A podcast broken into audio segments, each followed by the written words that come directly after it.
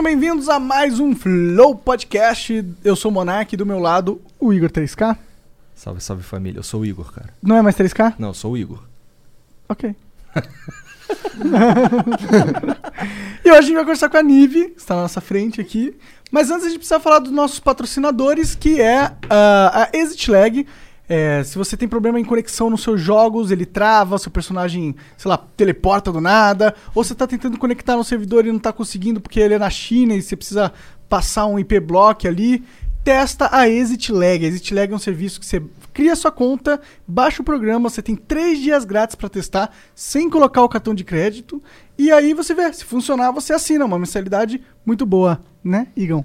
Tu falou do- dos três dias grátis, né? Sem botar cartão Sem- de sem crédito, cartão, Né? É sem é cartão. bom lembrar isso daí, É, tipo, é pô. a melhor parada de É, porque se você testa, se funcionar, ótimo, você não, não vai gastar dinheiro à toa, impossível, é só se você for burro. o que é possível, na verdade. Mas também a gente é patrocinado pela WhatsApp Online. É, se você está precisando melhorar o seu inglês ou aprender inglês do zero, vai lá na WhatsApp Online. É um curso muito bom. É, são 12 meses, né? Que você Mas faz se você for no WhatsApp Online, é whatsapponline.com.br barra flow, viu? Não vai lá e assine pronto, não, porque tem que ter o flow no É, ou clica no link aqui, ou digita exclamação WhatsApp. É isso? É, tem na descrição tanto da Twitch quanto do YouTube. E aí tem mais de 300 horas de conteúdo lá. Tem documentários gravados por professores nativos em situações reais. Tem exercício de vocabulário, tem exercício de não sei o que. Tem tudo lá. Fala inglês, Nive? Falo. Não é aquela. No meu inglês não é maravilhoso, mas eu falo. Me viro bem. Entendi.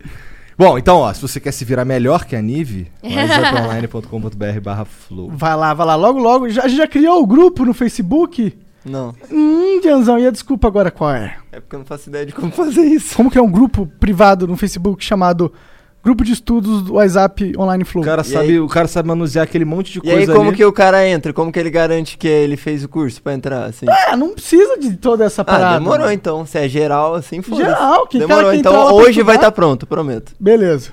Ih, E... Quem é o outro patrocinador, Monarcão? É, a Twitch, grandiosa Twitch. A gente, quando tá ao vivo de verdade, pela primeira vez, exclusivo na Twitch, não é não? É. Aí você Inclusive, vai me ver com cabelo. Ao caraca, vivaço. ao vivaço, Igor com cabelo. Cara, a gente tá no futuro mesmo, mano. Caralho. e você pode mandar 300 bits no começo aqui pra mandar uma pergunta ou sei lá, qualquer coisa que você quiser mandar. Conforme for passando os bits, né, 5 bits é 300, aí depois vai pra 600, aí quando deu 10 bits no total vai pra 1200 bits, ou seja, vai sempre escalando pra gente não ter um excesso de bits, a gente tem um limite de 15. Pra não encher o saco do convidado e tal. Exato. Mas a qualquer momento você pode mandar 5 mil bits pra fazer uma propaganda de qualquer produto seu, serviço que você tenha, e ou burlar esse limite de 15 bits. É, porque se você mandar essa de 5 mil, a gente vai ler e pronto. É né? isso. E o sub, ó. Não esquece de escorregar aquele sub aí, ó. Verdade, você que tem a gente Amazon tá com Prime. sub pra caralho, né? Não... Quantos subs? Cara, nesse exato momento temos 7.158 subs. Legal, Aí, ó, mano. Vamos 7.150. chegar em 8 mil aí. Obrigado a todo mundo que tá apoiando. Se você tem Amazon Prime ou Prime Video, você pode linkar com a conta da Twitch e dar um sub de graça. Confere aí. Porque, pô, é dinheiro. E você tem acesso ao chat, né, mano? E ao é... VOD. E ao VOD. Isso é muito legal. Um dos subs novos de vocês é o meu editor, Opa! o Ted. Um salve aí pro Ted. Pode chamar ele de arrombado, que ele Tá bom, aí pediu. você é um arrombado, cara. Porque bem. ele falou que ele ia usar exatamente. Ele falando, ai, você vai no flow. Ficou todo louco. Que da hora. Interessante, né? Isso é um troço muito louco, cara, porque quando as pessoas. Assim, eu, 95% do tempo, é, não tenho noção do tamanho dessa parada, tá ligado? Outro dia eu falei um bagulho aqui zoando do, do, do- de um certa pessoa aí, tá ligado? Um cara da- do meu círculo pessoal de amigos e tal. E aí acabou respingando na, na namorada dele, que eu fiquei, caralho, que merda, cara. Tá ligado? No meu caso, aí eu fui lá, desenrolei, pedi desculpa, caralho. Não tava nem falando de nada geral, tava contando um caso específico engraçado que acabou virando um troço que não era pra virar. Eu, eu, eu perco essa noção. Aí quando os caras falam isso, caralho, o cara vai no flow, eu fico assim, caralho. Os caras do rap, tem uns caras do rap que eles, caralho, se amarram e vêm aqui, cara. Eu me amarro pra caralho também, porque é um, especialmente porque é um mundo que, porra, é um mundo que eu não conheço. E, e essa pra mim é a grande graça disso aqui tudo. De- É. é, essa é a a- as maravilhas da internet, que não existe barreiras, né? Pois é, pois é. E, cara, o meu trabalho hoje é conversar com pessoas foda. Olha isso. Que chato, né? Cara, isso é muito foda. Isso significa que você é foda. Olha aí. Ai. Cara, mas você é foda mesmo. Quando a gente tava chegando aqui, minha mãe tava lá em casa, aí eu, eu cheguei assim, olhei, é, a Nive ainda não chegou, porque eu imaginava qual era o teu carro. Aí ela. Ela, essa menina da internet, eu falei, cara, ó. Eu acho que ela é mais do que da internet. Ela pode ter começado na internet, mas ela já fez tantas outras paradas que dizer que ela é da internet é meio que limitar. Porra, você tava apresentando o lance do Big Brother, cara. É. Isso é um bagulho que eu falei assim, caralho. E a única merda é que foi na época que eu te chamei. Né? Foi, foi, o pior é que foi.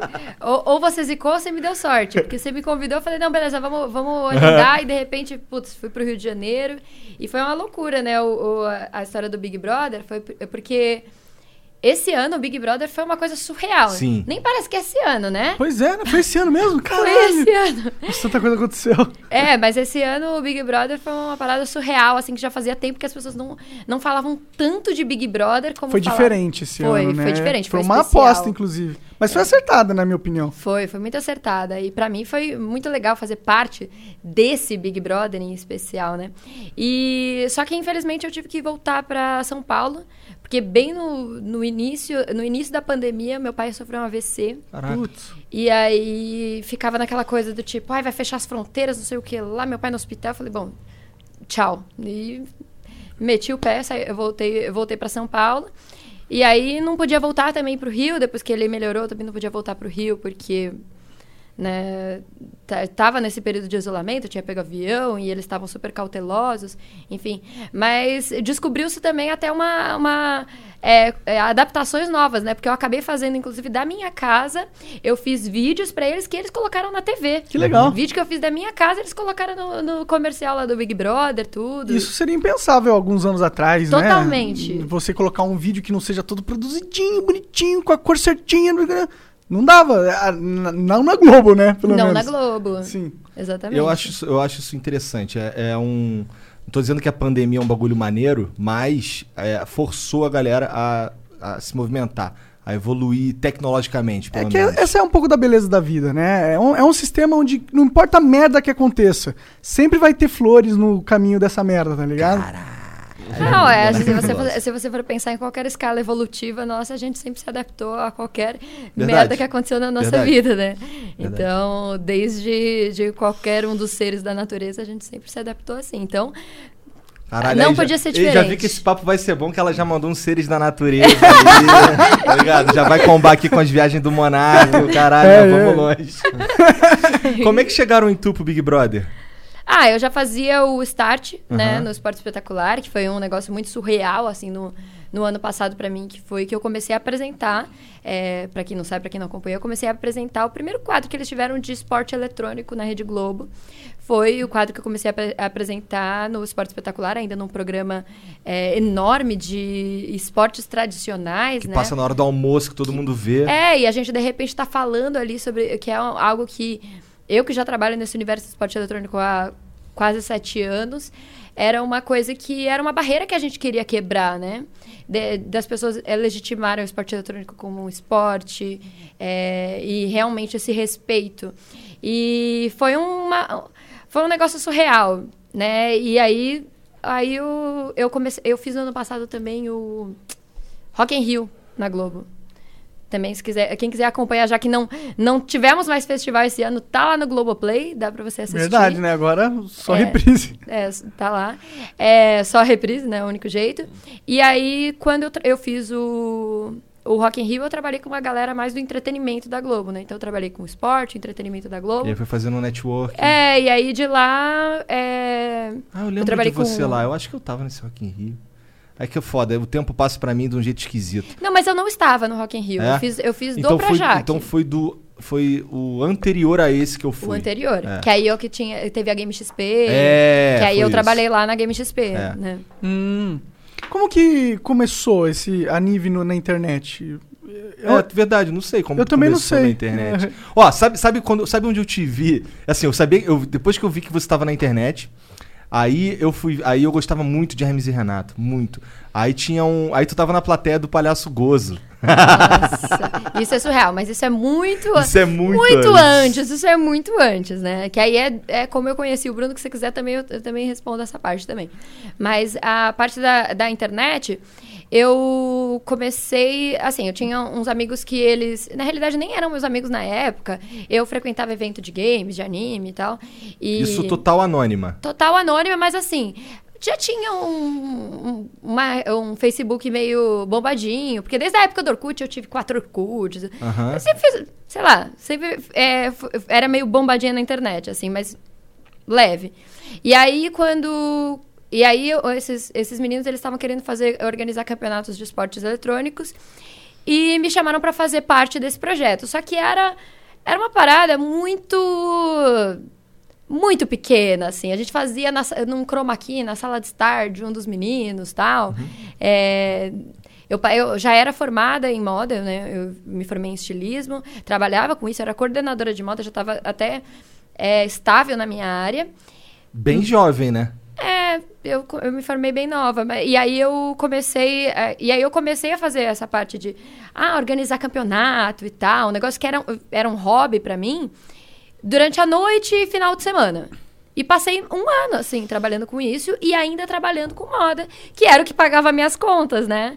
Porque na época, isso em 2013, não rodava dinheiro na internet que nem roda Verdade. hoje, muito menos no, no universo de esporte eletrônico. O que, que tu fazia de, de moda? Qual que era teu trabalho? Você desenhava? Você... O que, que você fazia? Mais ou menos, porque a gente, a, gente, a gente tem uma visão romantizada quando vai trabalhar com moda, que a gente acha que sempre a gente vai trabalhar na parte criativa e desenhar croquis. E às vezes não era bem assim. Muitas vezes era mais uma parte mais é, de botar a mão na massa mesmo, mas eu era coordenadora de produção. Então eu fazia a parte de é, tecido, é, assim. Avaliar a produção, eu, eu coordenava tudo, Era né? A parte da fábrica. pronto. O produto ficar pronto. Entendi, entendi. Então, desde o momento em que eu recebia, às vezes, a- o desenho para passar para modelista, fazer a modelagem da peça, tal, e prova, e volta, e vai para costureira costurar, enfim. Entendi. E eu- até o produto tá pronto na loja. Então, eu, eu, eu coordenava essa parte, né? Bem menos criativo do que as pessoas de verdade acham que é, né? Bem Mas, mas eu imagino, não tô dizendo que é menos importante, mas é. Não, na realidade, é, no final das contas, é até mais, mais importante, é importante Sim. só que menos lúdico e menos É, artístico. é, É, porque você tem um bom tecido, uma boa costura, fa- fazer que chegue na hora, ter a... Isso é trabalhoso pra caralho, na real. Era muito trabalhoso. Foi por isso que tu saiu fora? Não, não foi. Na realidade, eu saí fora porque, assim, quando eu comecei a fazer, é, apresentar campeonato de games e tal, eu achava, assim, é, que era um hobby, que era um negócio super divertido. Pra mim, pô, eu- lembrando a minha adolescência, a época que eu ficava em Lan House jogando, sei lá, Medal of Honor, Gunbound, CS, sabe? Minhas. Sei lá, Tu era minha, minha única adolescência em- Lan no House, tu? RPG. Não, não era não era a única menina. Acho que, sei lá, tinha mais algumas meninas. É? Mas, mas eu tinha mais amigos homens mesmo. Mas, é assim, relembrar aquilo e fazer aquilo como hobby, pra mim era sensacional. O fato é que eu fazia de dia de semana, final de semana. Só que quando eu percebi que eu poderia ganhar dinheiro com aquilo, se eu investisse mais tempo e fazer mais campeonatos e não sei o que lá, e aí eu falei, não, beleza, tô fora. Eu já tava querendo sair do meu emprego, aí eu saí, arrisquei.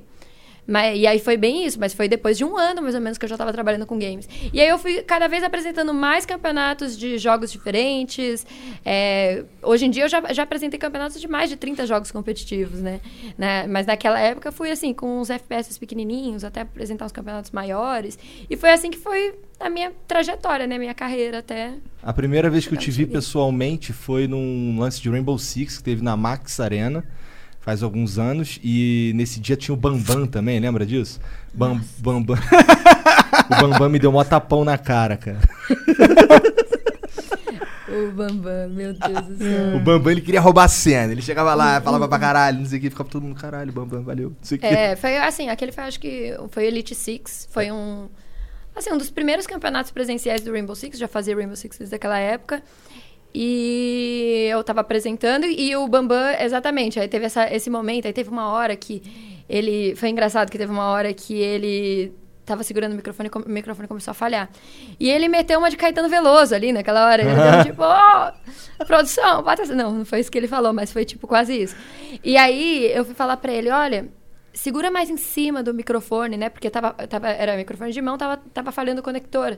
Quando ele segurava na parte de baixo. E aí ele foi super arrogante comigo. Ele falou assim: Não, eu tenho não sei quantos anos de televisão e não sei o que lá. Eu, Beleza, então. Então né? tá Beleza, bom. então. Um salve, salve, Bambam, se você estiver assistindo a gente. Porra, Bambam. Tá Vai tomar no saco. cu, Bambam. Só, só- só não me bate, não. Só não bate nenhum de nós. Ele me deu um tapão. na Ah, cara. não, eu não quero. Eu não quero Mas me eu dei um ele falou assim: a gente ganhou, a gente tava jogando lá, era um time de. Tipo, era eu, o Drizzy, o. Pati. O Lugero, uns caras assim jogando assim contra uns outros caras que era profissional. Aí a gente ganhou um round. Aí o round que, eu, que a gente ganhou, eu saí gritando da parada, ah, não sei o quê. Aí o Bambam entrou na pilha. Porra, dá uma tapa na minha cara, dá uma tapa na minha cara. Eu dei uma tapa na cara dele. Aí eu, aí, eu- aí eu falei assim, agora dá uma tapa na minha. Ele me deu um maior tapão que eu me arrependi, eu fiquei ouvindo Ah, não, um mas você pediu. É, eu É, pedi, é, eu pedi. do jeito é. que ele falou, eu fiquei mal assustado. Não, não, foi um tapa de, graça, amigo. né? Foi um tapa de... Entendi, entendi. É, não sei se eu quero outro não, tô tranquilo. Não quero Eu não. também tô tranquilo, mas vai tomar no cu. E, e assim, o, o maior desses campeonatos aí que tu, que tu fez foi qual? Na tua opinião? O maior Que tinha mais gente, o caralho. foi o Mundial de Rainbow Six. Ou foi, ou foi, eu, eu apresentei um campeonato mundial de Rainbow Six que foi no Rio de Janeiro, na Janese Arena. Tá, é, eu, eu tava nesse aí também, eu tava Tinha, lá. deu, assim, 20 mil pessoas. gente pra caralho. É. Muito foda ou, esse evento. ou inclusive. esse e Game XP também. Game XP que também dá gente pra caramba. É no Rock in. Rio, né? Aí é gente pra caralho mesmo. Não, mas a Game XP que deu mais gente não foi nem a do Rock in Rio. Foi depois que eles fizeram a outra que foi maior, né? Foi? Foi. Que foi, foi maior, deu mais gente. Uau, interessante. Eu não, eu não fui na Game XP, eu acho. Nossa, foi a última Game XP do ano passado. Eu desci. Foi maravilhoso, gente. Eu, eu, foi- eu realizei o meu sonho de princesa. Eu desci voando do teto. Do, do teto da Janese Arena, não sei lá quantos metros tem Preso- aquele negócio, preso nos 20 arames? metros. É, pesa, é, Tu é pre- maluca, cara. Desci Caralho. gritando: Alô, Berrando, foi maravilhoso! eu lembro até hoje da euforia, assim, meu coração batia desesperadamente. E foi antes da Pink fazer isso no Rock in Rio, tá? Porra. Um abraço pra Pink que me copiou. Mas o brincadeira. N5 fez isso antes em 2001. Ai, olha aí. ó. droga. Mas lá, na, lá no, no, na Janese Arena? Não, eles fizeram no, na cidade do rock, que eu tava lá pra ah, ver então, o... na Cidade do Rock. é Eu isso. tava lá pra Foi ver Rock in Rio. Rock. Cara, Ih, Saco. droga. Pô, Igor. Não, mas Moisés, ele abriu o mar, né? Muito mais foda que É, eu lembro desse show do N5 porque era foi um, um- como se tivesse como se eu estivesse num teatro, sabe? O show dos caras era incrivelmente produzido. Eu tava lá pra ver Bom, pra falar a verdade, eu tava lá porque como era o dia das paradas Team e eu- nessa época eu tinha 16 anos, eu fui pra lá pra ficar de azaração.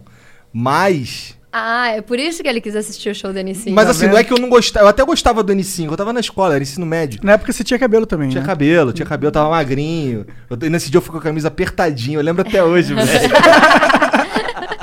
E aí, os- aí quando começou o show, o show da Britney foi uma merda, mas o show do N5 eles desceram pendurado numa corda assim, porque no disco era como se eles fo- o nome do disco era No Strings Attached, como se eles fossem umas marionetes.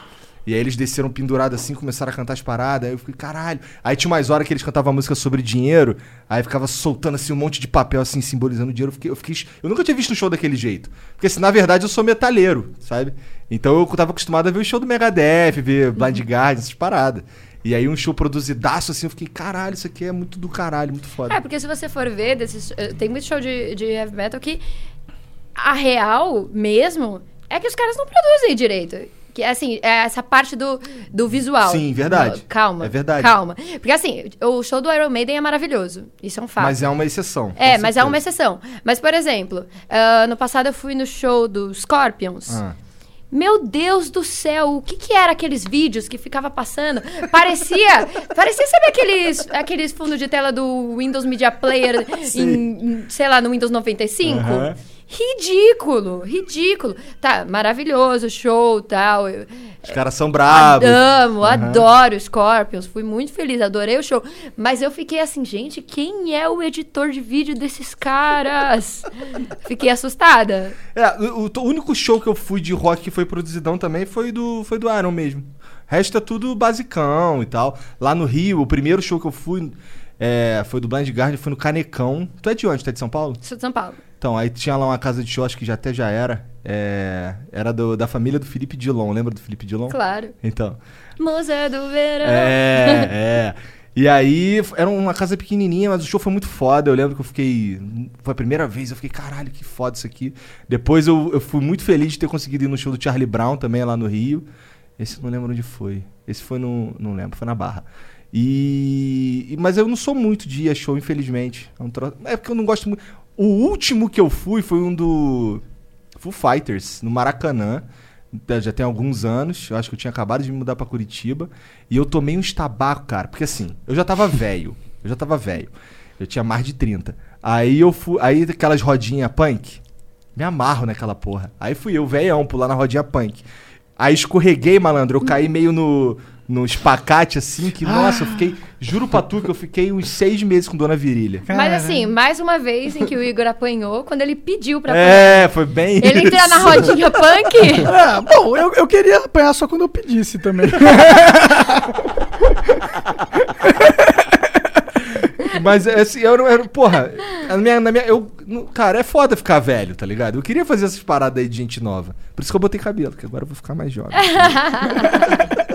Nossa, mas aliás, voltando só bem, bem longe do que você falou, você falou da Britney. Vocês viram essa parada toda da, da Britney que tá acontecendo até não, o agora? que que tá rolando? Não sei. Não, é.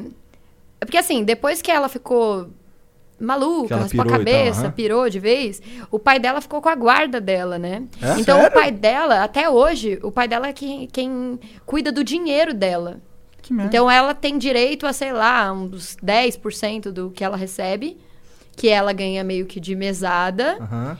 E, e ela, tipo, não tem autonomia sobre si. Caralho, que Há coisa muitos bizarra. anos. E de lá pra cá, ela já lançou, lançou CD novo, ela já fez show. E tudo isso, tipo assim, peraí, ela é apta a trabalhar, mas não é apta a gerir, gerir o dinheiro dela.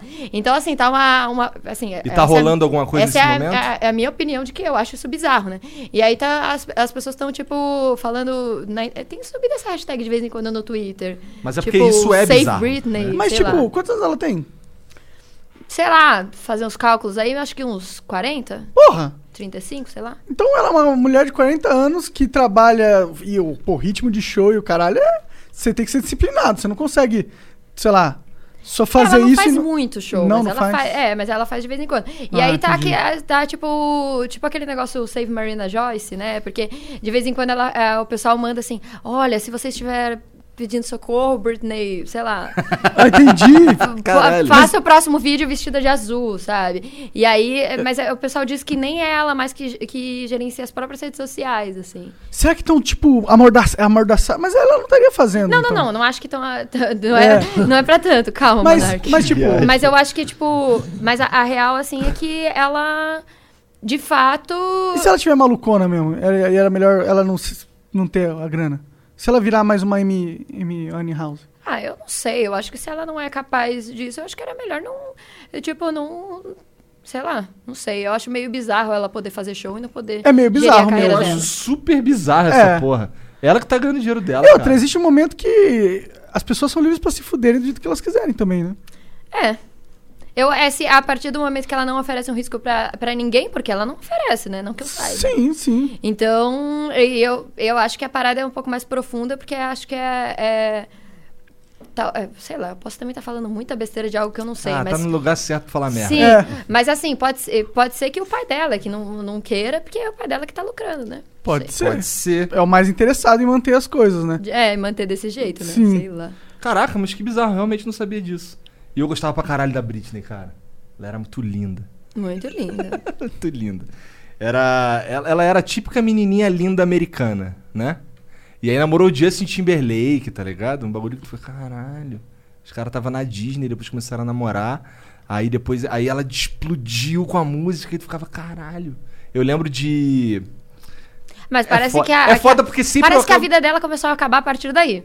Pô, quando, quando ela... Quando... É, porque, assim, foi uma coisa também que eu, que eu li que vários fãs dela falaram sobre, Ah. sobre o assunto. Foi porque eu acho que teve uma história de traição, não teve? Eu não sei, eu não sei. Parece que teve uma história de traição e parece que ele corroborou com, com, com, com isso, não sei exatamente como também. Mais uma vez um momento que eu posso estar falando besteira, porque não estou constando fontes oficiais nesse momento. Estou lembrando da minha cabeça que eu li há um tempo, que eu não lembro mais também. Mas que foi o momento que ela começou a ficar meio tantã. Do tipo, que a mídia começou a ficar muito em cima dela de uma forma extremamente incisiva, pressionando ela, e ela começou a surtar com aquela, com aquela pressão toda e tal, enfim. É. Mas ela. É, eu lembro. Cara, então, sempre acaba na porra do Hermes e Renato. O, o Bruno imitando ela do. Oh, baby, baby. É, aí, peraí, eu, eu lembro como que era, Ai, peraí. baby, baby é o caralho, sai daqui, porra. Era mara- Esse é maravilhoso. Ai, eu, eu lembro, esse quadro é maravilhoso. Esse quadro é maravilhoso. É, e aí volta pra. Aí eu já, eu já aproveito e em, encaminho aí como eu conheci o Bruno. Como que foi na- parar na plateia do como palhaço eu fui Gozo? parar na plateia do palhaço? Eu assisti, sempre gostei de Hermes e Renato, assisti, e os meninos, quando eles vieram pra São Paulo, eles moravam no mesmo bairro que eu morava. Então eles. Os meninos. Do Hermes e eles todos. Eles não eram daqui e vieram pra cá. É, eles eram de Petrópolis. Aham, aham. do Rio. E aí, quando eles vieram pra São Paulo, eles vinham pra São Paulo sempre pra gravar. E eles gravavam no meu bairro. Então, você imagina, eu na escola, ali, tipo, sei lá, tentando prestar atenção na escola. E os caras estavam ali passa- gravando na pracinha do lado da minha escola, sabe? Então, eu. Eu era Caralho, que espoleta pra caramba, eu ah, cabulava a aula direto pra ir lá assistir. E- Eles gra... não, não façam isso em casa, criança. Não cabulem aula. Nem tem como cabular aula, mas vocês não estão indo pra escola, mas enfim. E aí eu cabulava aula direto pra ir assistir, gravação e tal. E foi num, num momento muito bizarro, assim, da minha vida, que foi numa época que o meu pai tinha alguns meses, assim, que meu pai ele tinha sofrido um, um, um acidente, um traumatismo craniano. Ele Caralho. passou dois anos em coma. Então foi uma fase, assim, que eu... O Ele meu caiu foco... de moto? O que, que houve? Cara, seu Foi pai uma é- bad, é tá. pai... é uma Tá, bad. uma Ah, bad. E é assim, eu. E aí naquela época, assim, a minha vontade de ir de assistir aula e ir pra escola era surreal, né? Muito. Sim. Só que não. E. E aí eu fiquei. É, eu, eu. Assim, era uma distração pra mim, era uma coisa que eu gostava muito de assistir, né? E aí eu, de vez em quando, eu ia, encontrava eles numas gravações, e um dia eu fui, tava, inclusive, na feira, e eles estavam lá e eles estavam gravando o Bolovo. Sabe o episódio Claro do que eu Bolovo? sei. E eles estavam gravando o episódio do Bolovo e eu tava naquela feirinha, que era a feirinha do lado da minha escola. E eu acabei conhecendo os meninos, eu falei, pô, me chama pra participar, me chama, me chama. Eu e uma amiga minha. E aí eles acabaram chamando a gente pra participar. E aí eu gravei Hermes Renato durante um tempão, mas só pra deixar claro, tá? A primeira vez que eu fiquei com o Bruno eu já tinha 20 anos de idade, tá? Tá tudo bem. Ah, ok. Eu era uma criança naquela época, eu tinha 12 anos quando eu conheci ele. Eu mentia que eu tinha 14, porque eu queria participar lá da plateia. Eu achei que ele talvez ele não. Apesar da minha mãe assinar Aham. e tudo. Talvez. Quando eu falei, eu, eu tenho 14 anos, é mentira, né? cara de pirra- pirralha da porra que eu tinha. Na verdade, veio o cara de criança, eu com 12 anos na plateia do palhaço, super normal. Do palhaço gozo, Do palhaço né? gozo, super normal. E assim, era uma fase assim, também, como eu disse, tipo, muito turbulenta na minha vida, na minha família e tudo. Então, a minha mãe, ela via que era um negócio que me, que, que me divertia, então ela não, não pedia pra eu não fazer, entendeu? Ela, Ah, que bom. ela acabou confiando, porque eu, eu me emancipei desde muito nova, assim, nesse sentido. Eu sempre fui muito responsável, assim, de, de tudo. De, Se de virar trabalho, de estudo, de, de me virar, né? Então, minha mãe, ela, ela, ela trabalhava muito na época, assim. A, a gente, a gente sempre foi muito, muito humilde, mas depois do acidente do meu pai ficou pior, que a gente não tinha mais pensão, não tinha nada, né? E minha mãe começou a ter que trabalhar dobrado pra gente ter comida na mesa, assim, sabe? Então, naquele momento, eu já tava, eu já tava muito solta, né? Eu comecei a trabalhar pouquíssimo tempo depois disso, assim, com, sei lá, 14, 15 anos eu já tava trabalhando. De Então- modelo, alguma coisa assim? Não, nada disso. Na realidade, eu fiz um pouco de tudo, né? Eu até entregar panfleto eu já entreguei, só não, só não fui engraxate nessa vida. Mas eu, eu comecei a trabalhar com teatro, percussão. Eu tocava percussão, então eu fazia sonoplastia em espetáculos, tocando percussão. Eu comecei a dar aula de percussão numa ONG dentro de uma favela. Eu já trabalhei até no mercado Caralho. financeiro. Caralho. Aí trabalhei, aí eu depois aí eu entrei na faculdade, né? Eu comecei a estudar bastante para conseguir bolsa na faculdade, porque eu sabia que também não ia ter condição nenhuma da minha mãe pagar a faculdade. Nem... Eu mal tinha dinheiro para pegar o ônibus para escola. Eu ia a pé 30 minutos para escola porque nem isso a gente não tinha. Mas aí eu peguei na época tipo, pedi emprestado de pessoas mais velhas que já tinham feito cursinho, livros de cursinho e tudo. E comecei a estudar bastante para conseguir uma bolsa na faculdade. Consegui bolsa integral na faculdade. Que foda, que faculdade foi? Eu fiz na eu fiz design de moda na Imbi Morumbi. Olha, que eu, eu entrei também na Caralho. eu entrei também na USP, só que na USP o curso era têxtil e moda. E ele era mais voltado à indústria indumentária, que talvez você não saiba o que é isso, mas é tecnologia de tecido. Ok. E só que eu achei que o curso, o curso de, de design na Imbi Morumbi ele era mais é, ele era muito mais conceituado, né?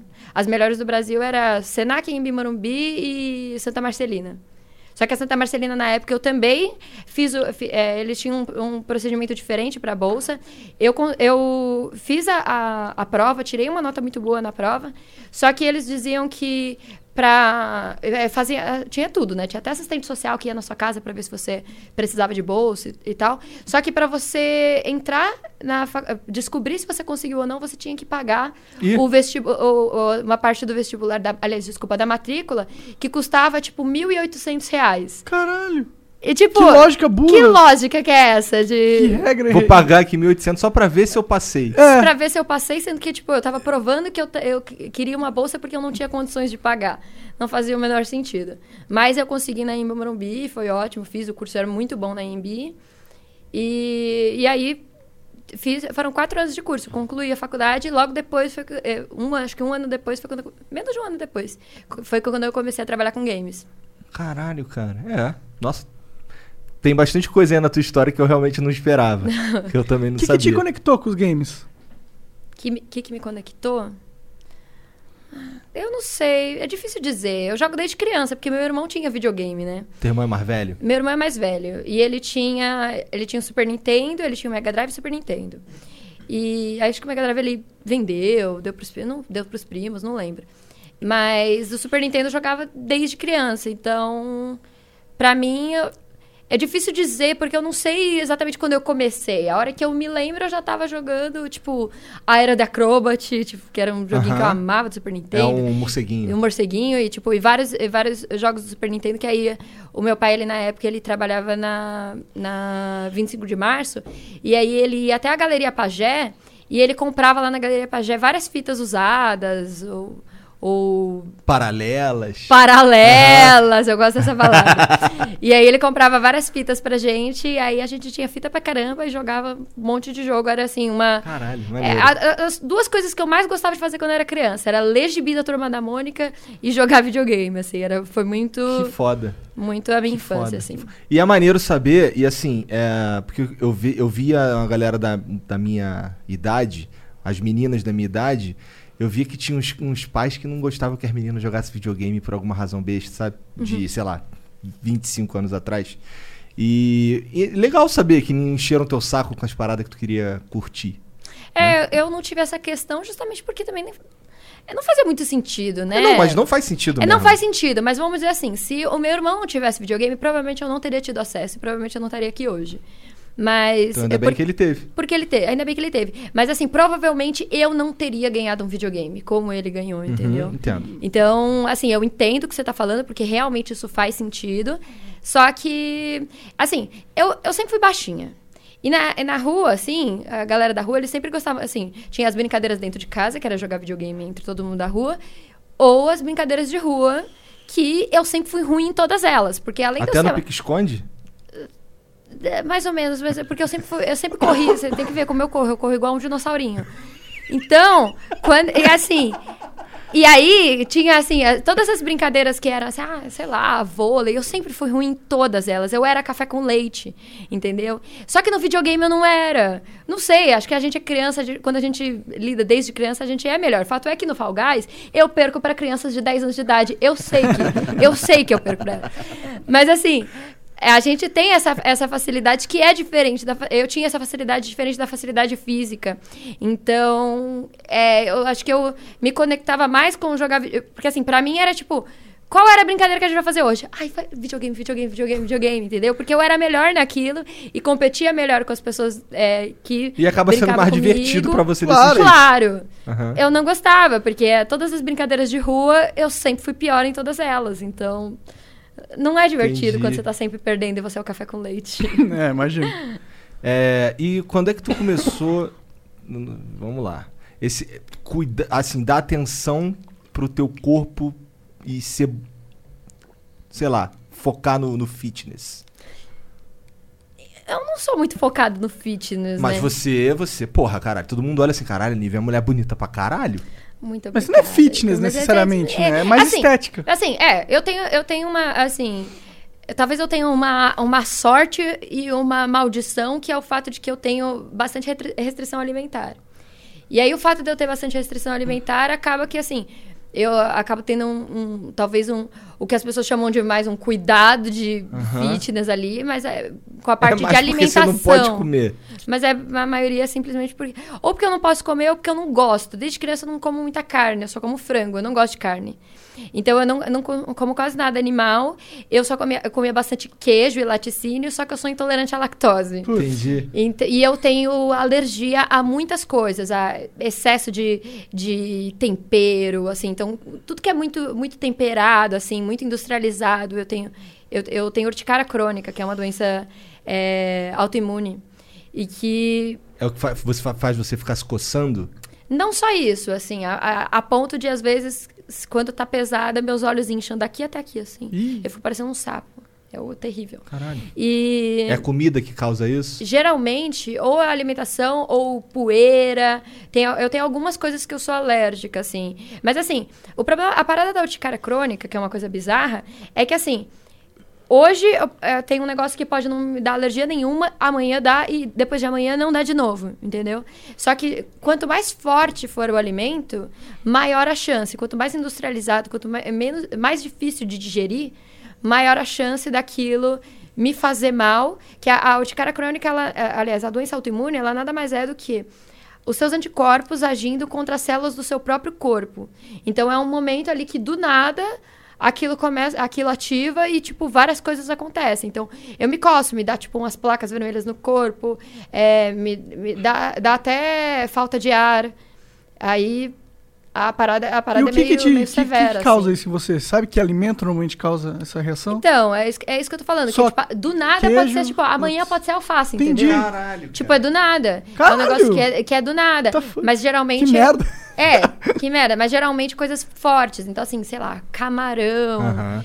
Ou coisas. Pimentão, pimenta. Entendi. Coisas assim, alimentos muito fortes. Entendi. Então eu sempre fui meio muito preocupada com a minha alimentação. Por causa disso. Eu não como coisa muito E isso te ajudou a manter tal. magrinha e tal. É, que, que é aquela coisa, assim, tipo. Não, não, é, não é que é o positivo, não é que é o negativo, não é que é o Aham. certo, não é que é o errado, mas é. Eu, isso me deixa mais dentro do padrão, assim. De beleza da sim. sociedade, Sim, assim. sim, sim. Mas não tem muito problema em querer também ser do jeito que você quiser. Claro, né? com certeza. Se você quer ser assim, seja Claro, assim, com né? certeza, absoluta. Ô, vou te fazer uma pergunta agora que eu sempre quis fazer, cara. Ó, sabe eu, eu- quando a gente vê te- teus posts lá no Instagram, eu lembro de um que você tava, se não me engano, com um maiô azul, ou era uma roupa azul, num, num- numa varanda de, de um prédio.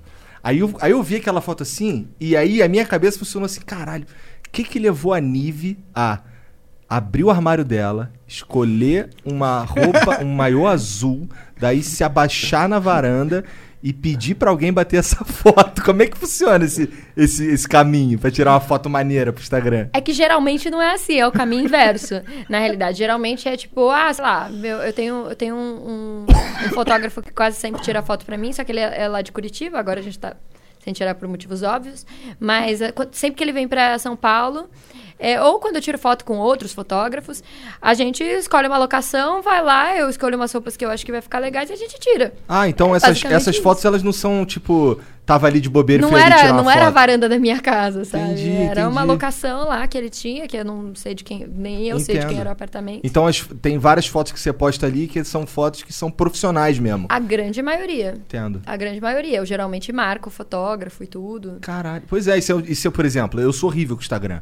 Então, quando eu, eu vejo essas coisas assim super foda, eu fico, caralho. Já sabemos então, eu, olho, Igor. eu olho o meu Instagram, meu Instagram é um monte de selfie de merda, entendeu? Me passa o contato do fotógrafo, vamos fazer um, Agora o teu cabelo, um agora dá pra book fazer. do Igor com cabelo. vai ali soltando. Mas é, é, assim, é bom porque é um negócio que assim, alimenta a rede social, né? E você imagina Eu que você tem ali um monte de post pronto já pra você ir soltando ao longo do tempo. É assim que Sim, funciona? geralmente quando eu faço assim foto, esse, esse tipo de ensaio gera, sei lá, umas 40 fotos, pelo menos. Entendi. Que aí eu vou postando ao longo do tempo. Eu posto uma, depois posto outra. Aí, de repente, do nada, eu, puta, faz um tempo que eu não posto uma foto, deixa eu procurar uma aqui. Aí acho Entendi. uma lá. E aí posto, entendeu? Entendi, entendi. Mas geralmente é foto. A grande maioria é foto de ensaio, assim, mesmo, que eu, te- que eu tenho. E foi assim que a Playboy chegou em tu? Não. A Playboy foi uma parada totalmente diferente. A Playboy gringa, ela já tava fazendo, fazia um tempo que ela já tava fazendo conteúdo de games. E aí, a Playboy BR, ela quis vir ela veio atrás de mim porque ela, ela- eles estavam querendo é, fazer um programa de games pro YouTube deles. E aí, quando eles vieram atrás de mim, eles pediram, é, tipo, o- o- a gente conversou, tive uma reunião com eles e tal.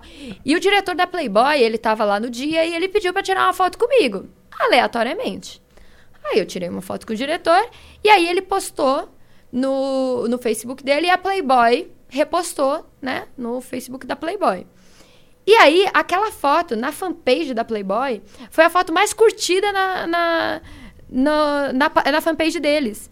Porque a galera da, da internet ficou meio tipo. Caralho, vou ver a Nive pelada. hell, entendeu? E aí o pessoal começou a fazer aquelas campanhas na internet. Aham. Nive na Playboy, hashtag Nive na Playboy, Nive na Playboy.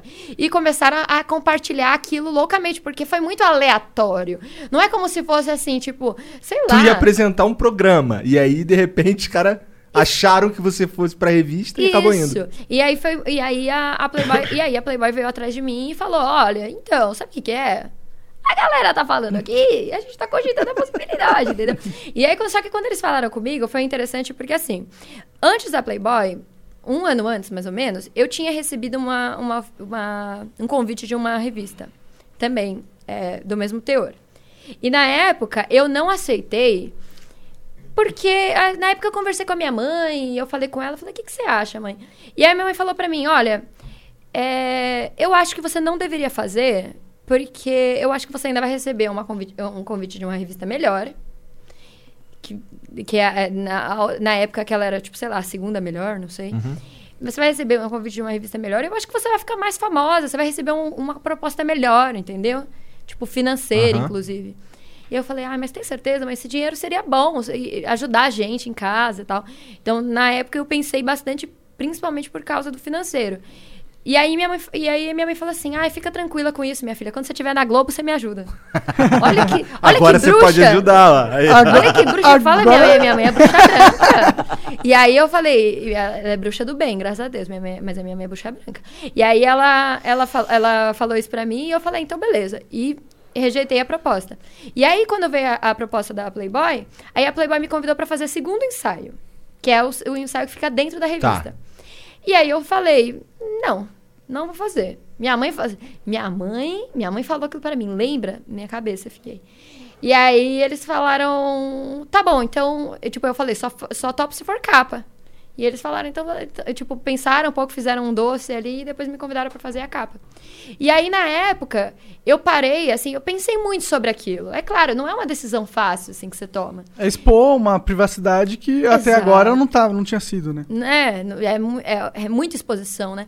Então, na época, eu conversei com várias, é, várias empresas que trabalhavam comigo, todas as empresas que trabalhavam comigo, e perguntei, meu, o que, que vocês acham? O que, que vocês acham? E todas elas falaram pra mim que acharam que era positivo. Fato é que se você abre a revista, todos os patrocínios, acho que, sei lá, tem um que não é, mas quase todos os patrocínios da revista são patrocínios de games. Ah, é? Então, tipo, todas as empresas que na época eu conversei, todas elas tanto me apoiaram quanto patrocinaram a revista. Que interessante. Sabe? É, é, pagaram anúncio pra estar na É, revista. pô, todos os gamers devem ter visto, né? É, então. é, então. Então, assim, foi um negócio muito interessante por causa disso. Que foi um momento em que eu, eu percebi que realmente não seria negativo pra minha carreira. Quando, seria, que seria, é, é, pelo contrário, é, uma, um- uma marca totalmente não endêmica. é, vindo atrás de mim, eu, eu fui a primeira capa da Playboy que veio da- do ambiente da internet. E eu não vim nem do YouTube, que era o mais mainstream naquela época, né? Eu vim do esporte eletrônico. Então, era, um- era uma parada surreal, assim. Fato é que fez um boom gigantesco. E fato é que a minha revista foi eleita a melhor do ano. Passei na frente da Luana Piovani, sabe? Aí época. sim. Então, tipo, foi. A minha revista foi. Vendeu pra caramba, assim, sabe? Foi muito, foi muito bacana. Caralho, que maneiro. É, então assim, foi um negócio, no final das contas, foi um negócio super positivo. Não só pra mim, quanto pro esporte eletrônico. Fala, eu- as pessoas acham que não, mas toda vez que a gente faz um negócio que tá totalmente fora, assim, a gente quebra um paradigma dentro da parada e faz com que outras pessoas de fora vejam, tipo, nossa, peraí, quem é essa pessoa? O que que ela tá fazendo? Como foi quando eu comecei a apresentar o Start na Rede Globo, sabe? Quando eu como foi quando eu comecei a apresentar, é, ser uma das apresentadoras ali do Big Brother também, e, tipo, quem é ela? De onde ela veio? Ah, ela veio do esporte eletrônico. Você traz o Você esporte traz, eletrônico. né? você traz é, marcas que, que de repente, assim, não endêmicas, que não pensaram em investir no esporte eletrônico, você traz pra dentro. Como é o caso, assim, tipo, sei lá, cada, cada recorde que o Gaules bate na Twitch. Eh, Quando o Yoda fez o Yo Talk Show, que foi um bagulho bizarro, assim, que ele pegou é, cento e tantos mil é, views no- na parada. Então, assim, toda vez que você tem alguém do esporte eletrônico que se destaca de uma forma muito estrondosa, assim, pra fora do esporte eletrônico, isso é positivo pra todo o mercado, entendeu? E na realidade foi, foi assim, pensando nisso, depois que eu fiz a Playboy, que eu quis trabalhar na televisão. Foi uma. Pra fazer o esporte eletrônico chegar mais longe. Foi, foi ali a minha meta. O fato é que, assim, no mesmo ano que eu fiz a Playboy, poucos meses depois, eu fiz o. Eu bolei um, um piloto, porque eu queria vender pra televisão. Eu falei, eu quero ter um programa de esporte eletrônico na televisão. Aí eu fiz um piloto, todo bonitinho, roteirizei, chamei alguns amigos pra me ajudar. É, aí eu, eu chamei o, o Gordox pra apresentar junto comigo, era eu e o Gordox apresentando, a gente chamou o BRTT pra ser o primeiro convidado do programa. E, de- e demos, e, e eu dei o nome do programa de eSport TV. E na época, o eSport TV, a Globo, tipo, eu fui registrar o programa, ainda não existia, né? O eSport TV da Globo. E aí eu, eu fui registrar o nome e o nome já estava registrado pela Globo há três meses. Caraca. Olha isso. e aí eu falei, não, então tá bom. Significa que estamos sintonizados. E mesmo assim, fiz, eh, fiz vinhetinha do programa e tudo, com o nome de eSport TV e mandei pro Sport TV. E aí, é, pouco tempo depois, não lembro quanto tempo depois, eu acho que na época, se bobear, eles já estavam namorando o Gordox ali. E aí, pouco tempo depois, eles contrataram tanto eu quanto o Gordox. Que Pô, legal. visão foda isso daí, pra ser sincero. É, Porra! e aí a- começamos lá o eSport TV, né? Que a gente- eu e o Gordox fomos os primeiros apresentadores lá do E como foi essa experiência? Foi algo diferente pra você, imagino. Foi. Foi. Ah, foi, foi bem diferente, na realidade. Tu tinha o que ir I- pro Projac? Não, o eSport TV não, não era no Projac, mas era lá no Rio de Janeiro. O eSport TV, ele não foi tão diferente, porque eu ainda falava necessariamente com. é, com a galera da internet do, do mes, na mesma Era a mesma linguagem, é. Era a mesma linguagem. Mas foi uma coisa que eu tive que aprender a adaptar pra tudo que eu fui fazer depois na televisão, sabe? Porque não é a mesma linguagem. O jeito que a gente fala aqui, que a gente fala às vezes muito rápido, inclusive, quando você tá, sei lá, na Globo, no domingo, na hora do almoço, tem assim, uma senhorinha que tá assistindo você também, sabe? Você não pode falar daquele jeito tão rápido, senão ela simplesmente, ela simplesmente não entende Não sintoniza. ela não entende o que você está falando. Então, é, eu tive que passar por esse processo, inclusive, com vários diretores lá. Foi muito interessante. E aí tem um mim. treinamento? Foi. Não, não, não houve um treinamento, mas houve um papo, um, negócio, a gente. Eles analisando o que eu já fazia, falando, olha. Isso que você faz é assim, e se a gente fizer um pouquinho mais assim? E foi grandioso pra mim, né? Porque eu tive a oportunidade de trabalhar com, com gigantes do entretenimento lá da Globo, inclusive o Boninho, sabe? Pessoas gigantes lá. E ter, e ter realmente essa esse feedback que é valiosíssimo, né, pra mim, assim, pro meu Pois é. trabalho. Porque quando eu comecei a trabalhar com isso, na época, no começo, eu não fazia a menor ideia do que eu tava fazendo, Como né? todo mundo de nós Como aqui. todos nós. Então, assim, como todos os casters daquela época Aham. também. Se você pegar os casters de hoje em dia, tipo, você pega assim, por exemplo, é, o Tichinha. Dá o exemplo dele, que é amigo meu. Pega o Tichinha hoje em dia e pega o Tichinha em 2013, que foi na época que eu comecei. Gente, não tem comparação. O trabalho do cara, o tra- o trabalho do cara fez assim. E, e isso, isso é padrão para todo mundo que trabalhava naquela época, porque a gente fazia um negócio que não era profissionalizado. E não era mesmo, a gente fazia do jeito, do jeito que a gente queria, do nosso jeitinho. Hoje a gente pode continuar com o nosso jeitinho. Só que sabendo o que, que tá fazendo. Só que sabendo o que a gente tá fazendo. Então, quando eu vejo os meus vídeos do começo, era ridículo, entendeu? E aí, depois disso, eu fiz, eu fiz vários cursos. Eu fiz é, locução, eu fiz interpretação para TV, eu fiz jornalismo, ainda voltado para games, né? Eu fiz vários cursos justamente para aprimorar o meu trabalho. E hoje, eu, eu ainda depois de todo o know-how que eu tive com diretores, televisão e prática de sete anos, eu, hoje eu, eu, eu me considero uma boa apresentadora, mas naquela época eu era uma apresentadora medíocre. Mas tudo bem, eu estava fazendo um negócio que ninguém sabia fazer muito bem, entendeu? Entendi. Mas é, isso é uma parada muito interessante também, né? Da, dessa parte da, da, da internet, né? Gente... Eu acho super foda. É, e tem, uma, e tem uma parada na tua carreira que eu acho que você deve ter. Que a gente falou, tem umas, uma galera que elas têm que passar por muros antes das pessoas poderem passar livremente. E eu imagino que deve ter um muro na, na tua carreira que foi o muro do preconceito de uma mulher dizer o que, está acontecendo no jogo, tá ligado? Como que foi você vencer isso? Porque hoje em dia você já, já venceu é, essa agora parada. Agora você é a Nive, mas é. E, e lá, como era? Assim, sempre foi difícil, porque assim, é, por exemplo, eu já trabalhei hoje com, sei lá, cerca de 30 jogos competitivos. E nem todos eles eu jogo sabe? Tem muitos deles que eu simplesmente não Normal. jogo. Normal. Hum. Mas tem, assim, mas todos eles eu, antes de eu apresentar, eu estudei, eu, eu entrei no jogo, eu joguei o jogo, eu, eu fiz, eu faço sempre pesquisa de campo. Então, quando eu vou apresentar um negócio, não é um negócio zoado. Nem naquela época, quando eu, quando eu comecei, eu não fazia de uma forma zoada. Eu sempre fiz, eu fiz uma parada. É, eu sempre fui uma pessoa muito esforçada. Sim, eu lembro e... que a galera falava que, que, pô, a Nive entende realmente da parada. Tipo, ninguém, ninguém tá falando que você vai ser Tipo, o. Qual que é o nome daquele. O Dendi. Conhece o Dendi? O Dendi é um cara pica do Dota, que o jogador. Ela no jogador. Ah. Não, eu ia. Engraçado que eu ia dar o um exemplo, inclusive, de Dota. Porque, assim, quase todo ano eu, apres... eu apresentava o campeonato de Dota lá na BGS, né? Ah.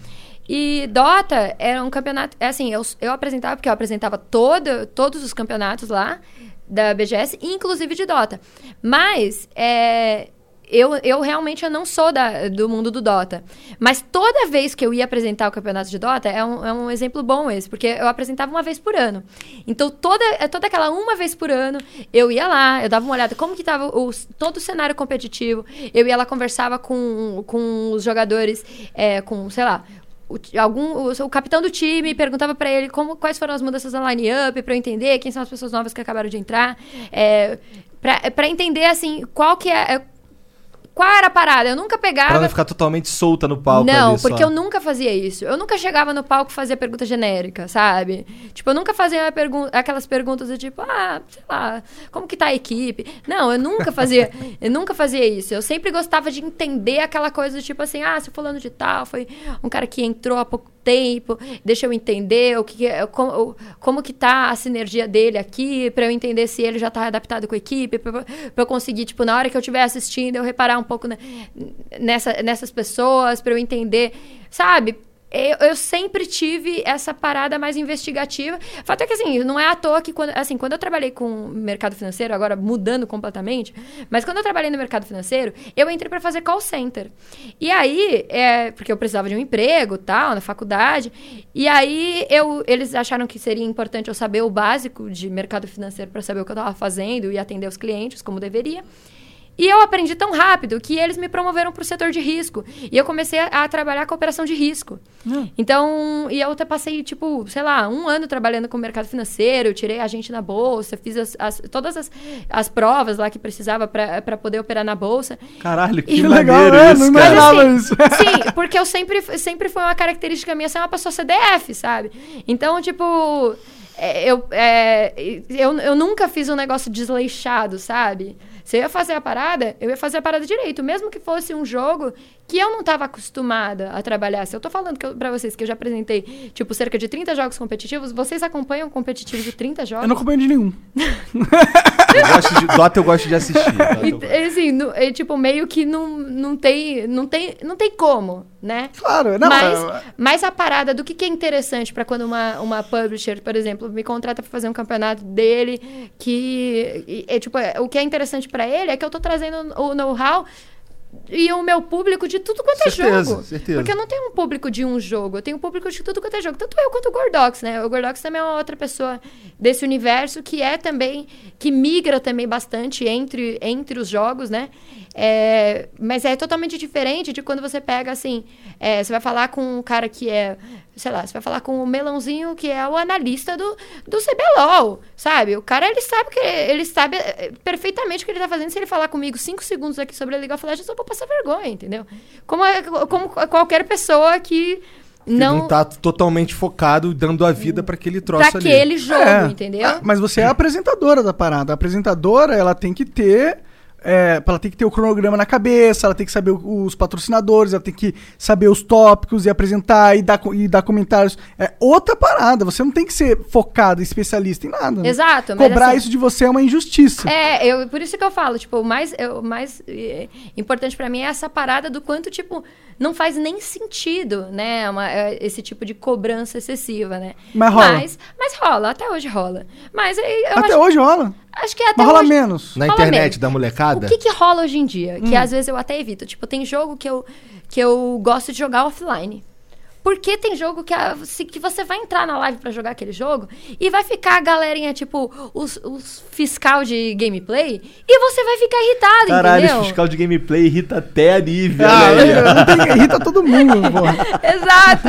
Então, assim, tipo, tem a galera assim. Tipo, eu trabalho com um monte de jogo, eu jogo um monte de jogo, eu tô na live jogando cada, cada dia um jogo diferente. Vai ter jogo que eu vou jogar bem, vai ter jogo que eu sou uma merda, entendeu? Só que a, a diferença que é o que é o mais é, bizarro, que não dá pra dizer que não tem. Quando um cara chega e joga mal ali um jogo, as pessoas vão cobrar ele menos do que quando é uma mina, não importa. Não importa, isso é um fato, entendeu? E, isso, e é por isso que eu falo que até hoje ainda tem um pouco. Mas, sei lá, é normal. Eu. Eu. Eu acredito. Eu acredito, faz sentido faz também. sentido, acho uma merda, mas eu acredito. Faz parte da evolução. Acho que, que o problema é que as mulheres elas não povoam tanto o game. Sim. Se elas povoassem pelo menos 50% ou 40%, entendeu? Aí eu acho que ia equilibrar o cenário e, e ele ia amadurecer mais. Eu Mas concordo 100% com você, mas por que, que, não, tem, por que, que não tem 50% das Aquilo que você Será falou, sua mãe não ia te O dar o console, ia dar pro seu irmão, não ia dar pra você, tá ligado? Aí é que tá o ponto. Aí é que é isso. Não tem a ver com Porque o interesse delas, É, não então. tem a ver com interesse. Tem a ver com o fato de que quando eu, quando eu era criança, era um produto feito para. É, menina, é, era meninos, desculpa, era um produto feito para meninos. Quando você pega ah, o comercial, eu tava eu fiz, fiz esses dias até uma, eu fiz uma palestra para Portugal recentemente falando exatamente sobre isso, e um dos meus questionamentos era isso: será que as mulheres não se interessam, não se interessam tanto? E aí eu falava justamente sobre isso, que é assim, eu peguei um comercial de 91 do Super Nintendo, em que você tem ali, acho que seis ou sete garotos jogando Super Nintendo. Todos eles são meninos. Você tem meninos de, de todas as idades e todas as etnias. Ele é até bem, bem inclusivo, o comercial. Mas não tem uma menina sequer, não tem uma inclusão de gênero. Então, quando você via as- todas as peças gráficas publicitárias do Atari, era ou era um homem, se tinha uma mulher, era, era porque tinha, tipo, aquelas. pra família toda. Mas quando era focado em uma pessoa só, era sempre um garoto. Então, quando eu era criança, não era um produto feito para, para nós. Mas aí, aí eu tenho uma provocação interessante que é para vocês, que é o Adoro. seguinte. Adoro. Que é o seguinte, é tipo, hoje você tem aquela pesquisa Games Brasil que já diz que a mulher, ela representa mais do que 50, ela, ela é tipo já maioria entre os gamers casuais do Brasil. Ela representa acho que quase 60% ou até 60%. E aí, óbvio, aí vem as pessoas falam: "É, mas entra já qualquer jogo mobile ou até Candy Crush". Beleza? Qual o Você tem- problema? Não é você- jogo? não, você tem toda a razão sobre o seu ponto. Mas aí é que eu falo da parada da democracia do jogo. Que assim, quando você tinha o jogo de console, ele era um produto feito para meninos e as meninas não jogavam. Padrão. Quando você tem um celular na mão, que qualquer. Assim, que não é um feito para um gênero específico, você prova que as mulheres gostam tanto de jogar quanto Verdade. homens. Verdade. Simples assim. Ah. Se, se a mulher com o celular na mão dela, ela joga tanto quanto o homem, se a mulher tivesse, tivesse o, o console na mão dela quando ela era criança, ela jogaria tanto quanto.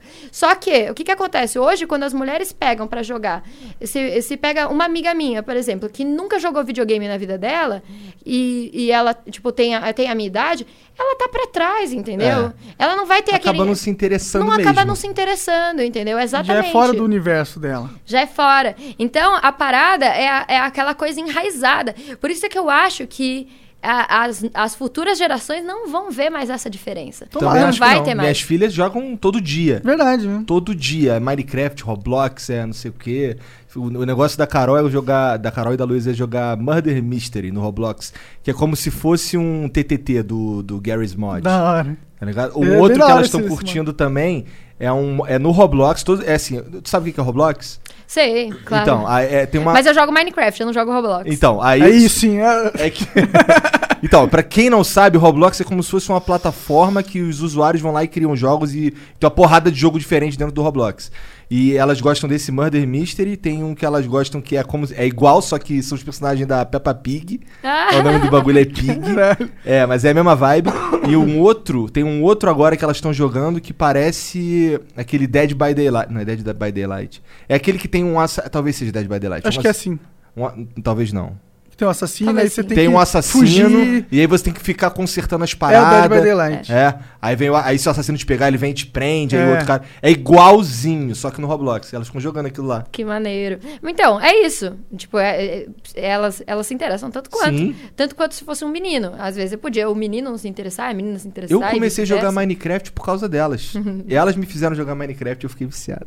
Então, Minecraft foi o seguinte: toda vez que eu abria a live, eu brincava, o pessoal falava pra mim: Que jogo você vai jogar hoje, Nívia? Aí eu falava: Hoje eu vou jogar Roblox. Ou eu falava: Hoje eu vou jogar Minecraft. E falava sempre de zoeira. Isso, foi, isso era uma piada recorrente na minha live. Até que um dia eu falei: Eu vou abrir, eu vou, eu vou jogar Minecraft só de zoas. Só porque o pessoal vai ficar muito confuso.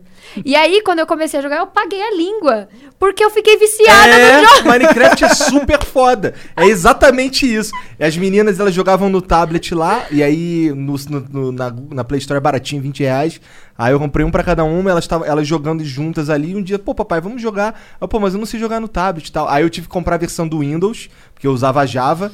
Aí, aí, beleza, começamos a jogar junto, fudeu, cara. Fudeu. Eu entrei na vibe de ficar arrumando, arrumando os, os, os caixotinhos, com os itens certinho, não sei o quê. Não, vamos pro end agora, vamos fazer o caralho. Ficava, cara, fiquei viciado no bagulho, cara. Vanilaço mesmo, jogando lá. Eu tenho uma vila gigantesca. É? Chama Nivillage. É uma, uma parada surreal. Online, não? É, é, não, é o meu servidor, né? Mas aí você põe online às vezes pra galera jogar? Sim, eu, mas aí eu chamo algumas pessoas pra, Entendi, entrar, é, pra entrarem. Aí eu chamo elas pra é entrarem, eu chamo... Nivillage? É, Nivillage. Nivillage. Eu sou a rainha Nive lá, né? Tá na. Nivillage. E aí eu chamo, eu chamo as pessoas pra, é, pra entrar, às vezes os... A galera da live, os, os, os meus inscritos da live, chamo de vez em quando alguns pra entrar, e aí, é- aí tem a parada da brincadeira, que eu chamo eles de vassalos, porque eu, fa- obviamente eu faço eles minerarem. Não, mas assim, é, é uma vila completamente automatizada, maravilhosa, assim, surreal. A gente tem, a gente os tem a para- outros automatizaram, né? os vassalos É os meus automatizaram. vassalos. Um beijo aí pros meus barranqueirinhos vassalos. Tá certo, tá certo. Eu jogo, eu gosto de jogar. eu eu- quando, eu, quando eu tô jogando com elas, a gente joga normal, mas eu, é, eu tive vários momentos de passar muita raiva jogando no hardcore, morrendo de um jeito muito idiota. Tipo, teve um que eu tava fazendo uma lixeira com aquela. é, um buraco com a lava dentro. Eu chegava lá e jogava as paradas que eu não queria. E eu tava fazendo uma porta automática. Teve uma hora que, que eu, eu botei um botão, aí apertei o botão, a porta abriu. Aí eu cheguei pra frente pra olhar, a porta fechou. Aí ela fechou. Só que quando eu passei por cima, eu meio que atravessei a porta fechada e morri. Cara, eu fiquei muito puto, cara. Fiquei muito puto, desliguei tudo, saí boladão. Os caras ficaram me zoando. Ah, Ah, perdeu todo o seu XP e Cara, toda sua armadura. Eu- depo- aí eu fui descobrir que assim, cara, olha só, eu vou fazer. Eu vou. Eu vou. no- quando eu estiver jogando hardcore, eu só vou entrar nessa de ficar decorando casinha depois que eu já estiver tranquilo. Porque nesse dia eu já tinha decorado a casinha, tava tudo bonitão e morri. Aí tem que começar tudo de novo. Por que você tava jogando hardcore? É. Ah, Sabe, lembra aquele lance que você tava falando da- do canal da Playboy? Eu já tomei um, um- Não foi um strike, eu tomei um aviso de, algo, de alguma coisa de direito autoral do canal da Playboy de games, porque eu tava fazendo vídeo jogando Mario E aí tinha umas fases que eram automáticas. E por serem automáticas, quando você entra, ela é igual pra todo mundo que faz. Sim. E aí os caras da Playboy deram um claim no meu vídeo, porque eu fiz a mesma fase que eles fizeram. Meu Deus! Mas foi super tranquilo, na real. Eu fui lá, mandei uma mensagem lá, eles pediram desculpa e tiraram. Mas teve esse bagulho. Caralho, que aleatório. Aleatório, cara. What the fuck? O que, que o estagiário tava pensando? Não sei. É, sim, é porque deve ter sido automático mesmo, porque É, não faz, é, não faz é, sentido. É. O jogo é meu! É, é. A Nintendo fazia. Bom, tomei vários paradas da Nintendo aí por muito tempo, mas. ai, A verdade é que meu canal do YouTube de AdSense nunca me deu dinheiro, sabe? Era uma parada só que as outras coisas iam. Dando Dar dinheiro com a AdSense, ganhar dinheiro com a AdSense no YouTube é meio uma armadilha. Porque ele só beneficia certos formatos. E nem são esses certos formatos que são necessariamente todos os formatos legais que existem, tá ligado? Tipo, ou você atinge um público gigantesco de crianças, ou você. Sei lá. É, Eu não tenho muita propriedade pra falar sobre isso. Porque, assim, eu, eu tenho um canal no YouTube que meu canal no YouTube é tipo assim: tem um canal no YouTube. Mas nunca foi sua fonte de renda. Nunca, nunca. Nunca nem foquei no meu YouTube. É De onde vem mais a sua fonte de renda hoje em dia? Vem de publicidades que você faz? Vem das, das apresentações? Vem um pouquinho de cada coisa, assim. Eu também nunca, eu nunca deixei ficar em uma fonte só, porque é Bem Esperto, inteligente. né? perigoso, esperto. né? Mas assim, eu tenho a- as minhas marcas que são. que eu sou embaixadora, tenho as empresas. Como que é ser um embaixador de uma marca? Nunca fui de nenhuma. Como que é? Em- Assim, é, de uma forma geral, você tem uma, uma, uma quantidade de demandas que você tem pra fazer pra aquela marca. Só que eu costumo dizer que é uma parada meio diferente, porque assim, quando você, vamos dizer, hoje essa a marca dessa água te contrata pra você fazer uma publicidade pra ela. Tá. Aí você vai lá e tenta pensar em alguma coisa, enfim. É, só que quando você, você é o embaixador daquela marca, é um negócio, é uma parada mais profunda. Você, vo- você trabalha em paralelo com o crescimento daquela marca. Então você faz, um, faz uma parceria mais profunda quando, é, é, pra. É, Pra estar pensando em, em, em, em ações, em coisas que funcionem, que, Não é só mais um troço pontual. não é só mais um troço pontual, né? Então é uma, é uma parada assim. Muito mais. Eu, engraçado, eu tava- tendo um papo sobre brand hoje mais cedo. Que era justamente sobre essa, essa parte de, de focar num, num, num produto para fazer uma publicidade e tal. Mas é. O, o- às vezes aquela, aquela empresa ela não quer só vender aquilo, ela quer vender um, um lifestyle, Entendi. sabe? Então é, é mais você focar naquela parada do, do, do estilo de consumo para você trabalhar, trabalhar com aquilo. Então, é, pelo menos essa é a forma que eu vejo. O pessoal brinca que o embaixador é aquele cara que, que ganha para não fazer nada sobre aquela marca. Mas pra, pra mim nunca foi assim, porque eu também eu, eu quero que eles renovem ano que vem comigo, entendeu? Claro, claro. Então. O que, que você costuma fazer como embaixador, assim, exemplos? Ah, eu, eu costumo pensar sempre em, em, em publicidades, em ações. Então, é, que seja posts, mas tudo, tudo pensar. É diferente de você, tipo, vender para aquela marca que você tem que entregar. Ah, um feed, um story, um, um tweet. um- Não, é tipo, eu vou sempre pensando em coisas Que, novas. se- que sejam orgânicas, que casem, que vai dar, é, vai Essa- dar clique. Essa é, essa é a grande diferença, né? Com o embaixadorismo você consegue fazer uma parada mais orgânica. Entendi. Ele não é né? um compromisso tanto em entrega, mas é um compromisso em acreditar no trabalho do influenciador para ele trabalhar a sua marca. Até porque você Exatamente. provavelmente não vai estar hoje falando do, da marca X e amanhã falando da marca Y. Exato, Né? com certeza.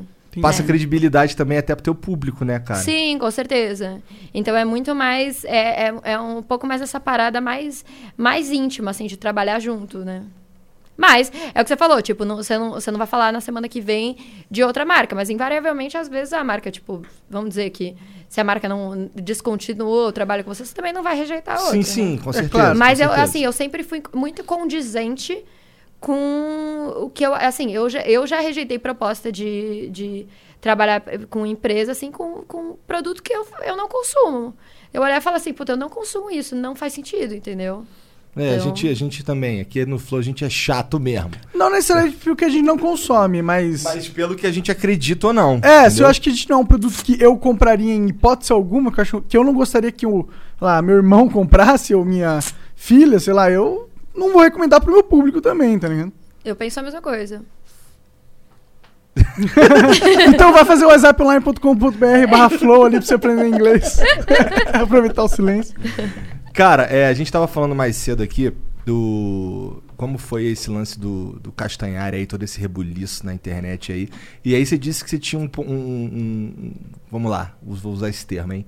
Um lugar de fala, talvez, diferente do dele, né? Porque com você, o- a encheção de saco é diferente. É. Né? Assim, é, foi muito louco, porque assim, quando eu terminei. eu Vou voltar lá atrás, então. Quando eu era uma criança, não, brincadeira. Quando eu terminei com o Bruno, no ano passado, a gente assumiu o relacionamento no final do ano. A gente assumiu em dezembro. Só que, pra você ter uma noção, a primeira vez que a gente já tinha escrito um texto e pensado em fazer uma publicação foi no dia 1 de abril. Só pra, só pra você ter uma noção quanto fazia tempo que a gente Vocês já, já estavam tava... juntos ali. É, Ou então, quase, não sei o é, a gente já tava, assim, já tinha pensado em falar sobre o término e tal. E aí, assim, no dia Ah, primeiro... tá, do término. Do término, Tá. no dia 1 de abril do ano Desculpa, passado. tava viajando aqui, tá. Sim, no dia 1 de, primeiro de abril do ano passado. Que eu e o Bruno já estávamos pensando em falar sobre o nosso término do nosso relacionamento, né? Porque a que, gente. pelo que eu vi da internet, aí foi super tranquilão. Foi, né? foi super tranquilo. Justamente por causa disso. Porque assim, eu tem aquela coisa de que um relacionamento, quando ele termina desse jeito, assim, é porque definitivamente não tava mais, mais bom pros dois, né? Tipo, não era pra mim, não era pra ele. Era que os dois já não. A gente já não tava mais em muita sintonia. A gente, eu e o Bruno, a gente passou sim, quase seis anos juntos. E. E aí, é, acho que cinco, sei lá, enfim. E aí, porque a gente nunca foi muito de contar, pra falar a verdade. Se você perguntar pra ele, ele também sai, ele tem os dias assim, né? Também não sabe muito bem. Mas aí, assim, a gente já tava. O relacionamento já não tava muito legal e a gente já tinha cogitado o término já desde o do início do ano passado, assim, desde abril do ano passado, mais ou menos, que a gente falou, meu, vamos postar no dia 1 de abril, porque se a gente mudar de ideia, a gente lança a- o meme do 1 de abril. É zoas, né? É zoeira.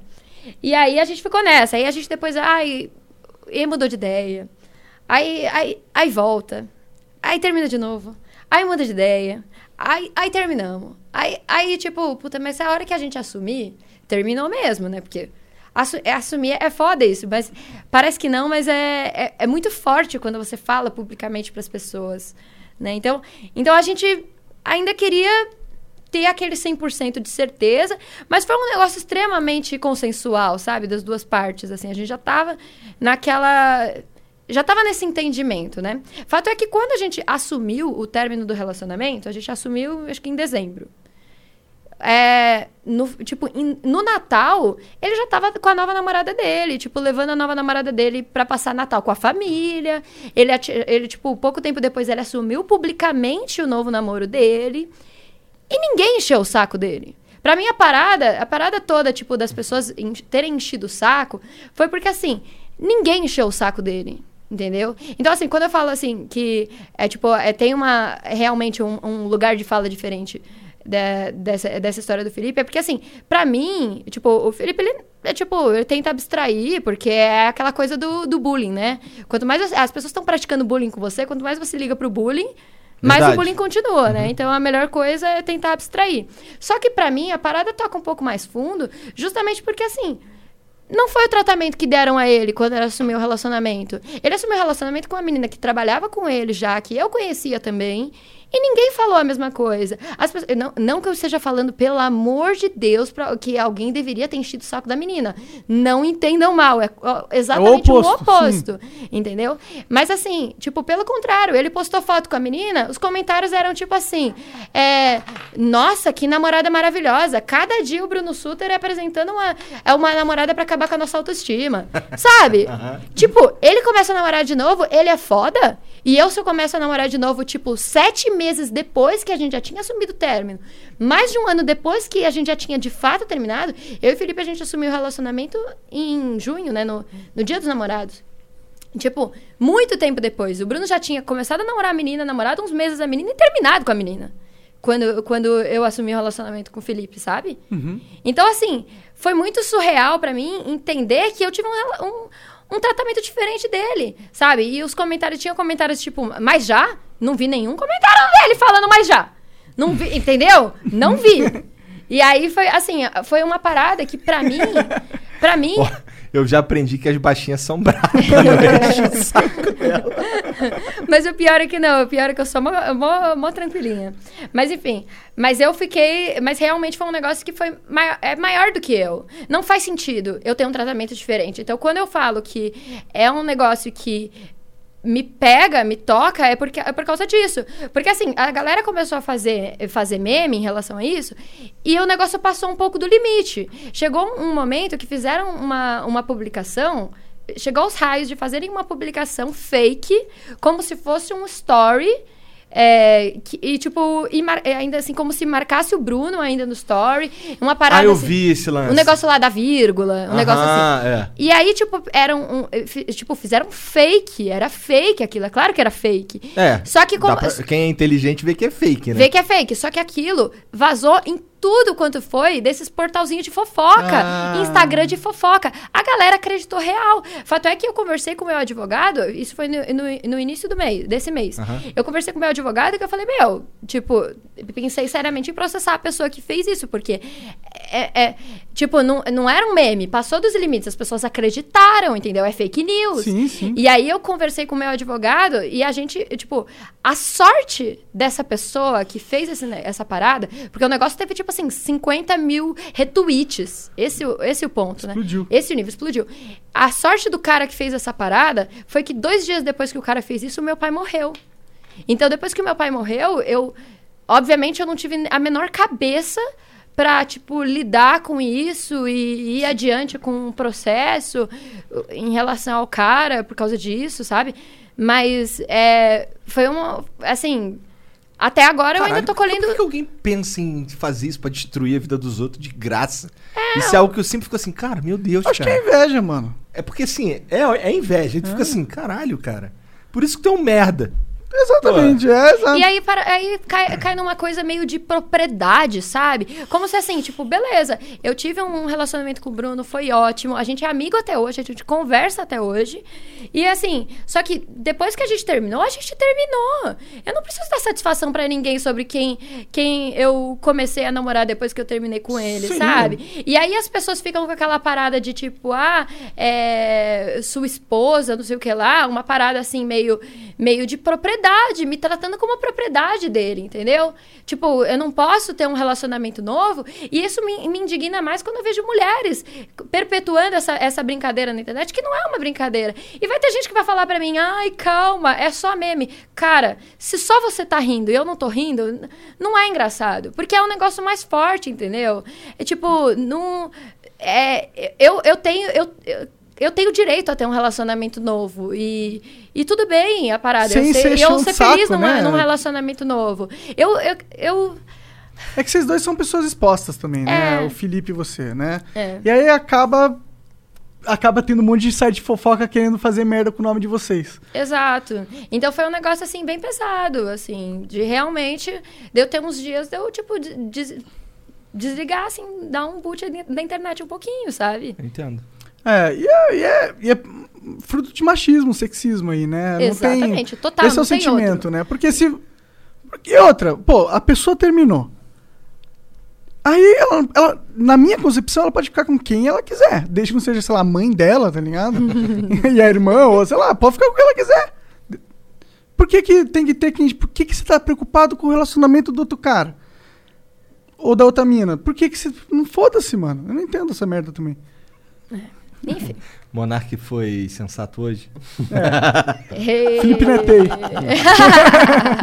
não, mas é, é isso. A parada, a parada toda é essa, assim. Então, eu não tenho, por isso que eu, assim, eu não tenho problema pra falar sobre esse assunto, porque eu, eu, assim, por mais que talvez o fato de eu mostrar que isso me indigna possa gerar mais bullying, eu acho que se eu, se eu conseguir reverter uma pessoa a parar pra pensar melhor sobre o que ela tá falando, entender que isso não é não é engraçado, porque assim, eu queria, eu queria entender como, como o, o Bruno é o maioral porque tava com uma namorada nova e eu com um namorado novo, eu sou vagabunda.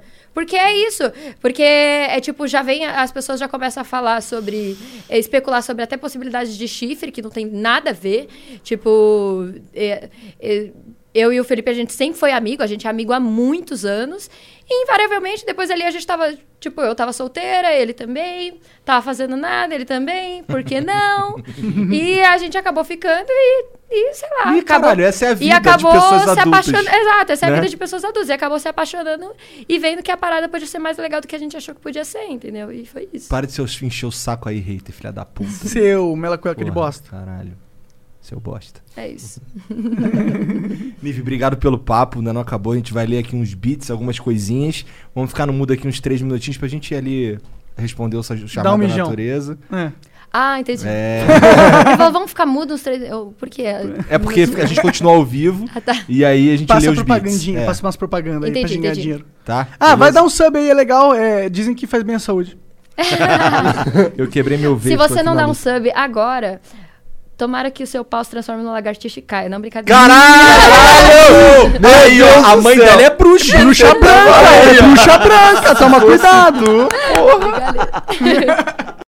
Salve, salve família. Tamo de volta. Curtiram aí o adzinho? Se você botou teu sub aí, não teve ad. Ficaram o tempo todo aí admirando a Nive. Vamos lá. É. Aqui, ó. Ah, o Stone. Stone. Não, Sontei HD mandou 300 bits. Não deixe o Monark ler porque ele não sabe. Eu começou assim. Ok, não, eu já não leio mais, a gente já... É, agora eu, agora eu leio e o Monark comenta, porque o Monark lendo, malandro. Eu Parece o, eu sou o muito Chaves do seu. Madruga. tá ligado? E aí, gente, então, eu queria dizer que o Monark não é o único que sofre com ponte-ponte. Em 2013, eu acho, apresentei essa obra pra minha família. E agora eu não consigo passar por uma ponte sem ouvir isso. Olha o que, que tu fez com a vida. Caralho, a família inteira tá com vírus ponte-ponte. É. É, né? Igor, tô felizão pelo seu futuro topete. É, moleque. Abraço aí. Vai fazer o moicano do Ney? Cara, eu vou fazer um moicano de verdade, que teve uma época que eu deixei um moicano, só que aí o moicano era só onde não tinha cabelo. Sabe? Era um bagulho, era tipo, era O muito moicano zoado. invertido. É, Era é. triste. Era triste, era só daqui pra lá. E aqui tinha uns fiapos. Aí o cara. Teve um dia que eu acordei ele no espelho, eu, caralho, tô igual um palhaço. Já era essa porra aí. É ridículo. O Speciale Café mandou 5 mil bits 5 mil bits. pra É jabá. fazer o quê? Jabá. Salve, salve, Flow. É um prazer pra nós da Speciale Café estar aqui mais uma vez. Nive, você é exemplo. Hum, parabéns. Obrigada. Beijo. Igor, seu café chegou hoje, já bebeu? Hehe. Cara, não. Eu vi lá, a Mariana mostrou umas fotos aí, né? Mas eu não bebi ainda não. Tinha em casa eu bebo. Ah, Monark, teu estômago dói, mas experimenta o nosso café. Vai curtir e não vai doer. Vou experimentar, vou lá na casa do Igor tomar uma xícara. Lembrando a galera aí, entra no Mercado Livre, pesquisa por Speciale Café. Café de alto padrão, direto de Minas. Grande abraço pra Cara, ó, todos. me- é, metade dos consumidores desse Speciale Café é a esposa do Igor, é a Mari. então, e a Mari só gosta de coisa, só gosta de coisa boa. Errou no marido, Hum, mas eu ia não. falar só, gosta, só gosta de coisa boa. Olha. É. Tu ia falar, tu- ah, entendi, né? Tá me chamando de zoado também. Não, eu que tava Não, chamando. eu- Ela ia Não, te elogiar. eu, eu falar, você viu? Ele falou que só gosta de coisa boa. Você viu o elogio? Eu ia falar que ele tava te experimentou, elogiando. né, cara? Já Já, já experimentei essa né, bundinha aí já. O Sir Kowalski mandou 300 bits. Kowalski! Ah, ó, conhecido da Nive. Salve Igor e Monark. A Nive é a minha maior referência e inspiração no mundo dos games. Bonitinho. Eu vou ser eternamente grato por seu carinho e atenção com as pessoas. Sem ela e o Rafa não existiria o Kowalski. É, eu, não, eu não vou tentar fazer porque é o Rafa que faz. é Kowalski. Eu não, eu não consigo, consigo fazer igual. Mas é, mas é muito bom. Ele joga, ele joga de vez em quando Call of Duty com a gente. É, ele tá falando aqui. Top 1 mundial solo no COD Mobile. Ó, Nós carrega ele, né? Entendi. O Soninho X mandou 5 mil bits. Fala, Monark Igor, vocês são foda. Primeiramente, quero mandar um beijo pra Nive. Ela é maravilhosa. Me chamo Rafaela e comecei a vender pack de fotos sensuais no meu Instagram. Estou juntando pra comprar meu primeiro PC Gamer e fazer stream de jogos. Se puder, divulguem meu Insta, por favor. O arroba é sono underline x. Tá arroba. Sono Underline X. Nossa, vai ter tanto moleque Acertou pra caralho Acertou no público-alvo. É, você acertou. Visionária. Aí sim. Puta. Nossa. Beijo pra você, minha Vai linda. cair o server do Instagram. O, o Ragged Shade mandou 300 bits. Boa noite, galera do Flow, Janzão, Monark e Igor Segal. Aí sim, ó. É. Esse já tá na vibe do bagulho. Ah, queria parabenizar a Nive pelo trabalho dela, sempre foda e muito profissional. Grande abraço, pessoal. E pro chat ficar feliz, Hashtag 3K na Playboy. Nem tem mais Playboy, Playboy já era. Mas tem a G Magazine, tem? Não sei. Também não sei- Como é que tu sabe que tem a G Magazine, mano? Eu não sei, eu não sei. Mas tem pack de foto que dá pra vender no Instagram. Cara, eu vou vender uns pack de, do meu pé no Instagram. Pack de pé de Nossa hobbit. senhora. Pack de pé de hobbit, cara. Imagina. É, Isso tem uma gente que parada gosta de masoquismo, né? surreal, né? Tem a pack É de pé. muito- Pô, a gente conversando com a Dread Hot, essa história eu conto toda vez. Ela falando que teve um. que um- uma das principais fontes de renda dela é. Os caras mandam uns roteiros pra ela dos vídeos. E aí ela grava, o cara assiste, depois o vídeo é dela, ela pode publicar se quiser. Teve um que ela falou que o cara queria que ela fizesse um cocôzão e ficasse sensualizando em volta do cocô. Que- Olha que doideira. É, tem uns caras que tem uns gostos muito loucos, cara. É. É, umas paradas Não, que... mas eu acho que o, o pé. É que o pé não é freak desse jeito. Aham. Mas é uma parada que às vezes você não imagina, né? Tipo, Eu, eu, pra eu não vi- imaginava. É. Quando eu vi, tipo, meu, tem a galera que fez esse, sei lá, tem vlogs, sei lá, eu não sei qual é o nome disso, mas esses sites na internet que a galera faz que só de, de tipo, um Wikipédia de pé. E aí eu descobri isso porque um dia, invariavelmente, me mandaram que tinha uma, um perfil lá com, sei lá, tudo quanto é foto minha aqui. teu Num, pé. sei lá, um story que eu apareci descalço, Caralho. Toin, tá lá, sabe? Tipo, fotos da vida, assim, do meu pé. Já pensou em vender pack? De verdade? Não. Nunca pensou nunca falou, Eu "Pô, já, vou assim, eu já recebi muitas, muitas dinheiro." propostas sobre isso, só que. Não, você não Nossa, tem que não. receber proposta. Você vende por si mesmo e ganha uma grana. Pack, Não, pack, Tinha que ser uns pack bizarros, pack do ombro. Não, eu não. Eu não eu, que fique bem claro que não é um julgamento a quem faz, Claro. né? Só porque simplesmente. Você não precisa. É, tá na, tá não na tem, Globo. não tem Pode- a ver contigo, né? Não, tem a ver com o que você tá fazendo. Não tem absolutamente nada a ver comigo. Beleza. Ah, aqui, ó. Roquete mandou 500 bits. Ouço vocês. Não, salve, salve, Flow Milha. Ouço vocês todo dia enquanto Ah. trabalho, haha. Nive, lembra da caricatura que fiz de ti na K? Vou fazer uma nova atualizada com o Castanhari, KK.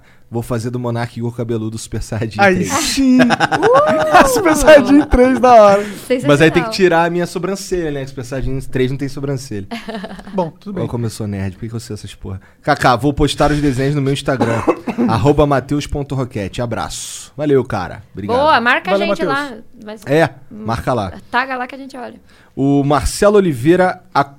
O Marcelo Oliveira. Code mandou 300 bits. Fala, Flow, boa noite. Meu nome é Marcelo Oliveira. Manda um salve pra mim. Um abraço para os três. Um, é, tá. Um abraço para os três. Amo o programa. Mandem salve os dois pra mim. Sou muito fã de vocês. Salve, mano. Valeu, cara. Pô, da próxima aí não manda tudo assim em caixa alta, não, que fica mó difícil de ler. Caps Lock não, cara. É. Parece que você tá gritando com a gente. Parece, parece. Não tá muito divertido, não. Bom, é isso. Nive, mais uma vez, obrigado demais pelo papo. Obrigado por Adorei. vir aqui. Agora eu sei de uma porrada de coisas que eu queria saber, tipo, lançar as fotos do Instagram, como é que tu fazia, tá ligado? Aí você- Várias vezes ele falou, pô, o que, que a Nini pensa? Por que, que ela tá na porra de uma sacada agora? Toda vez, pior que é verdade. Ele lançava essa toda vez, cara. Olha e era assim, como ela se especificamente da fiquei É. porque, assim, eu- essa me marcou. Eu fiquei, caralho, o que, que passou pela cabeça da Nive? Que surreal, meu Deus. Bom, mas é, aí, quando, quando seu cabelo crescer, eu vou chamar o, o meu fotógrafo. Tá. A pandemia Boa. já vai ter passado.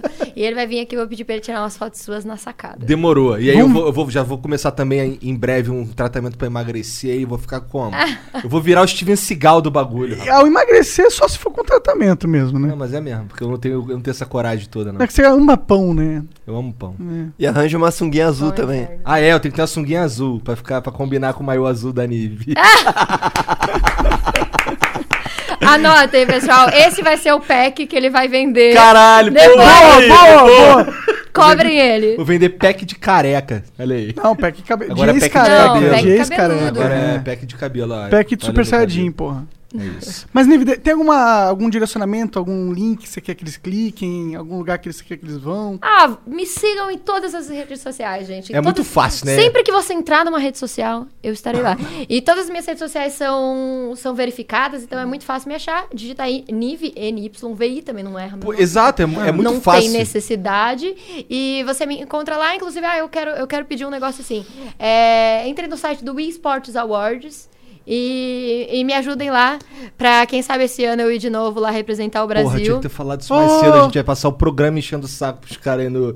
Esports. Awards. Verdade. E, e vai lá no, no, no Awards da MTV e vota no Poucas, mano. Como melhor podcast. Muito é, foda. vota no Poucas, vota no Poucas. Tô falando sério, não tô Vota lá no não. Poucas. E vota no Anderson Silva como streamer do ano. Ai, Isso, gente, e mas Anderson peraí, Silva. vocês estão me pedindo muita coisa, aí já era. aí perdeu o foco, entendeu? Mas é nóis. Me segue lá, meu site é nive.com.br, tem todas as minhas redes sociais lá, é muito fácil de achar. Vai lá. É isso, um beijo, valeu, tchau, tchau.